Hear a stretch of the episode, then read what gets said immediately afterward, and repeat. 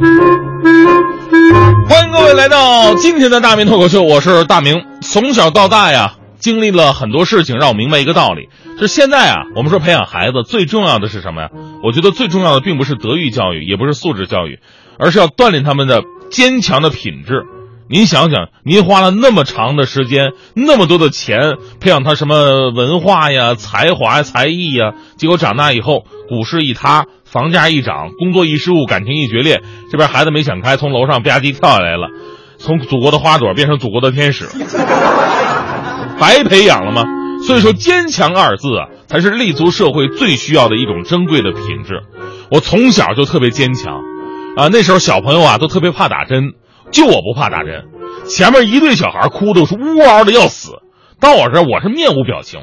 当时小护士还总聊骚我，说：“小朋友啊，怕不怕疼啊？”我 没理他，他又说：“小朋友要打针了哟。”打完了又说：“小朋友真坚强，都不哭哟。”我当时提起裤子，回头冷冷了一句：“打了针怎么那么多废话？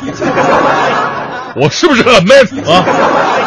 其实呢，今天说到坚强啊，从小到大我们听了太多的传说、传奇，还有故事，有革命先烈的，有成功人士的，有劳动楷模的，有行业标杆的。今天我给大家伙儿讲一个，对我来说觉得更加真实，就在身边发生的一个事儿。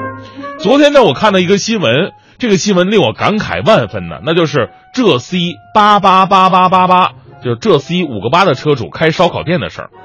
有朋友还记得我以前讲过关于这个车牌曾经的一些传奇故事。浙 C 指的是温州的地区，浙 C 五个八这个车牌身当时是身价不菲。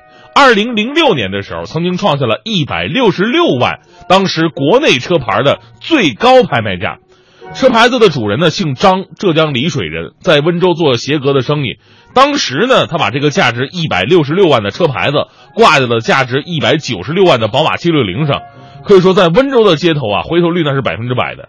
那时候你知道，温州人什么都炒，都能知道能挂上这牌子的家里得有多多富裕。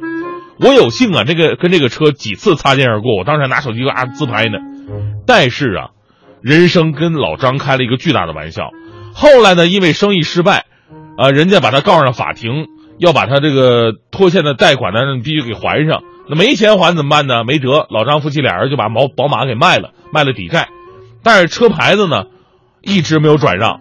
老张把这车牌子留下来了，一个呢是对过去的辉煌做个纪念，另外一个就是说不定还有东山再起那么一天，对吧？嗯，有梦想总是好，万一实现是吧？万一实现了，你再想把这车牌赎回来买回来，按照温州人炒东西的速度，估计再得破产一次。所以当时呢，他就买了一辆不到五万块钱的二手面包车。把这个车牌挂那个面包车上了。去年咱们还曾经报道过一个跟这个车牌子有关系新闻，就是这个车在去年一年的时间被交警拦下了二十多次，每次查的原因都一样，你这是套牌车对不对？您想想，您这破面包挂了个五个八的车牌，就相当于我们一个月工资还不到五千块钱的小编龚伟同学手上戴了一块百达翡丽一样令人发指，并且值得怀疑呢。倒也不是交警看不起人，因为这时候那时候这个这个牌子吧，它确实真的被人套牌了。人家那个车呢是辆悍马，你说一辆悍马跟一辆面包车俩车放一起，怎么看也是人家更有可信度，是吧？最后呢是看了驾驶证，验了真伪，这才相信。人生啊就是这么有起有落，令人感慨。不过昨天我们看到的新闻就是这辆车的车牌呢，成为了当地一家烧烤店的招牌，名字叫做主考官浙 C 八八八八八。店主呢是老张夫妻的弟弟，于是浙 C 五个八的故事仍然在延续当中。哎，这个面包车还有这个车牌子就成了这个烧烤店的活招牌了。其实我们想想啊，这个故事它并不是一个励志故事，因为到最后呢，起码到目前为止，老张并没有翻身。那这这车牌子呢，最后说他也没有挂在什么劳斯莱斯的身上，是吧？也许啊，老张就会这样开着烧烤店开一辈子了。但是。我觉得这才是这个故事最有意义的一点，这代表着我们每个人都会遇到的平凡而又悲催的经历，不是每个人都会成功，但是每一个人一定会遇到挫折。我们听过太多的励志故事了，看了太多的传奇电影，人们都会为最后主人公的英雄逆袭呀、扬眉吐气而叫好。但是真正的生活哪儿那么幸运呢？是不是？其实真正值得我们叫好的不是结果，而是你敢于挑战悲催生活的勇气。因为人呢，总得活下去，无论你碰到什么事儿，你总得活下去。但是你活的要有个样啊！当你被挤压到一定程度，你会不会选择坚强呢？战胜挫折，你未必会富有，甚至依然会一无所有。但是你却证明了自己存在的价值。呃，我我我到现在我的肚子上，我就腹部都有一个刀疤，这个刀疤触目惊心。每次洗澡的时候，有哥们就会问我说：“哎，大明，你这刀疤怎么来的？”我都笑而不语。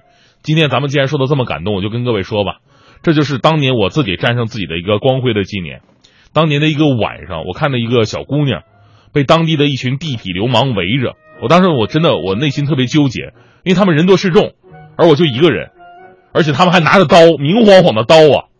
我全无胜算，但是我想，人不应该只为了赢才去做，不能赢就不做，这是不对的。有的事情明知会输，但是也要去做。于是当时我就挺身而出了。